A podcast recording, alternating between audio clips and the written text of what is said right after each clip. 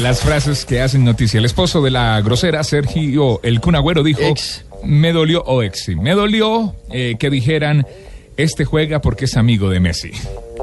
Hola, señoras y señores, buenas tardes. ¡Yo, Colorado! Bienvenidos a toda la información deportiva. Oiga la vaquita como está de bonita.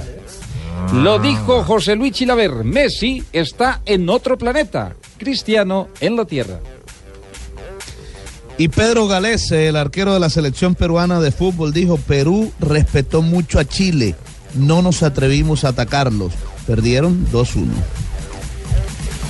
Arturo Vidal, por esta camiseta lo hago todo. Hay que seguir buscando la clasificación. Hizo los dos goles de Chile que le ganó 2 a 1 a Perú.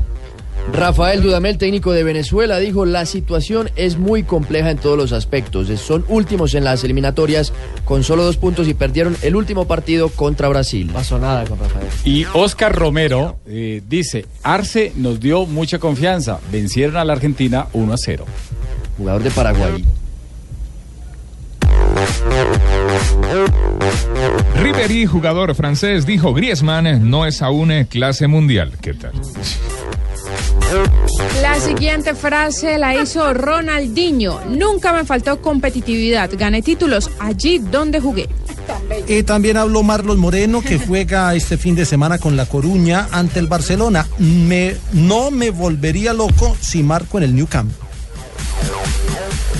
Muy bien, ahí están las frases que hacen noticia. Negrita, Señor, eh, la esperamos en un instante, ya tengo todo listo. Y no ¿Está trajo lista? entrevista hoy. No, no tengo entrevista hoy. pero está lista. Estoy completamente No, no le paguen si no trajo Se entrevista. movieron No una le breve paguen. pausa y continuamos en Blog Ese es Deportivo.